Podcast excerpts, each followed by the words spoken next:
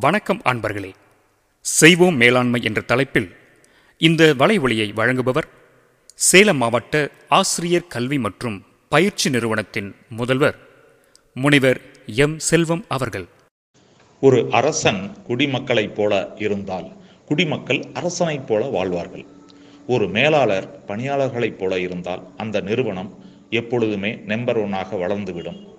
மேலாண்மையை இயங்க வைக்க தொழில்நுட்ப திறன்கள் அதாவது டெக்னிக்கல் ஸ்கில்ஸ் ஒருவருக்கொருவருடன் சுமூக உறவை வளர்க்கக்கூடிய திறன்கள் இன்டர் பர்சனல் ஸ்கில்ஸ் மற்றும் கருத்துக்களை உருவாக்கக்கூடிய திறன் கான்செப்சுவல் ஸ்கில்ஸ் போன்றவை முக்கியமான திறன்களாக மேலாண்மையில் கருதப்படுகிறது. இந்த மூன்று திறன்களுமே ஒரு மேலாளருக்கு மிகவும் முக்கியமான ஒன்றாகும்.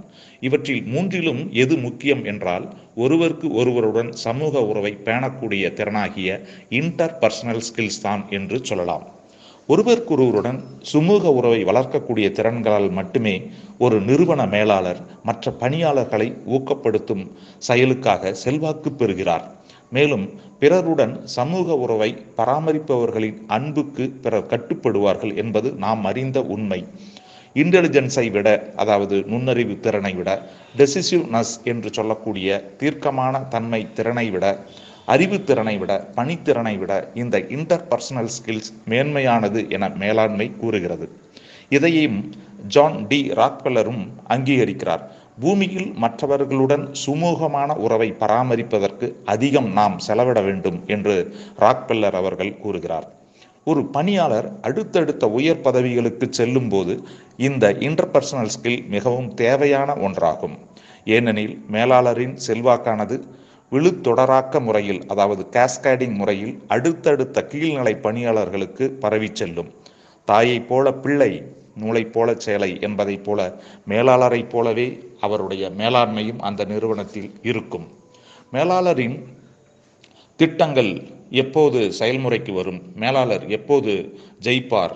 ஒரு மேலாளர் எப்போது தொடர்ந்து ஜெயித்து கொண்டே இருப்பார் என்று கூறினால் அவருக்கு எம்பதியும் சிம்பதியும் இருந்தால் மேலாளர் எப்பொழுதுமே ஜெயித்து கொண்டே இருப்பார். இப்பொழுது எம்பதி என்றால் என்ன சிம்பதி என்றால் என்ன என்ற என்ற விஷயங்களை நாம் பார்த்துவிட்டோம்னா இது ஈஸியாக நமக்கு வந்து தெரிந்துவிடும் நண்பர்களே.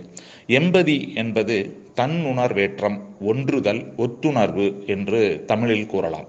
அதாவது எம்பதினா மற்றவர்களினுடைய உணர்வுகளை துல்லியமாக நாம் அறிந்து கொள்ளுதல். கற்பனையாக மற்றவர் உள்ளத்தில் புகுந்து அவரின் உள்ள கிளர்ச்சிகளை அறிதல். ஒருவேளை அவர்களாக நாம் இருந்தால் என்ற ஒரு கற்பனை பண்ணி பார்ப்பது அல்லது அவர்களாகவே அந்த அவர்களுடைய நிலையில் நாம் இருந்தால் என்ன நாம் நினைப்போம்? ஒரு நம்ம கீழே இருக்கக்கூடிய ஒரு சூப்பர்வைசரோ அல்லது இப்போ ஒரு ஒரு அலுவலகத்தில் வேலை செஞ்சுக்கிட்டு இருக்கக்கூடிய உதவியாளர்களோ அல்லது டிரைவர்களோ அவர்களுடைய நிலையில் இருந்தால் நம்ம என்ன நினைப்போம் அப்படின்ட்டு நம்ம செய்கிறது தான் இது எம்பதி அப்படின்னு சொல்கிறோம் சிம்பதி அடுத்தது. சிம்பதினா பரிவு. அடுத்தவர்களுடைய சோகத்தையும் அவர்களுடைய துன்பங்களையும் துயரினையும் போக்க நம்ம வந்து தன்னார்வமாக என்ன செயல்களை அவர்களுக்கு செய்து உதவுகிறோம் என்பதை தான் நம்ம வந்து சிம்பதின்னு சொல்கிறோம் இப்போ இந்த ரெண்டும் எண்பதியும் சிம்பதியும் இருந்தால் கண்டிப்பாக நம்ம வந்து நம்மக்கிட்ட நம்மோட வேலை செய்யக்கூடிய அனைவரையும் நம்ம வந்து பார்த்திங்கன்னா ஒரு மியூச்சுவல் ரெஸ்பெக்ட் கொடுத்து அனைவரையும் மதிக்கக்கூடிய மனிதர்களாக நம்ம வந்து மாறிவிடுவோம். எம்பதி என சொல்லப்படக்கூடிய இந்த ஒத்துணர்வும் சிம்பதி என சொல்லக்கூடிய பரிவுணர்வும் ஒருவருக்கு இருந்தால் பிறரை அங்கீகரிக்கக்கூடியவர்களாக மதிக்கக்கூடியவர்களாக நாம் மாறிவிடுவோம். அப்போது நிறுவனத்தில் இன்டர் பர்சனல் ரிலேஷன்ஸ் வளரும். இதனால் நிறுவனத்திற்கு வெற்றி மேல் வெற்றி கிடைத்து கொண்டே இருக்கும். அந்த மேலாளர் எப்பொழுதுமே பந்தயத்தில் ஜெயிக்கக்கூடிய குதிரையாக மாறிவிடுவார். நன்றி அன்பர்களே. இதுவரை நீங்கள் கேட்டுக்கொண்டிருந்தது செய்வோம் மேலாண்மை தொடர்ந்து காத்திருங்கள். அடுத்த வலை ஒளியில் சந்திப்போம். நன்றி.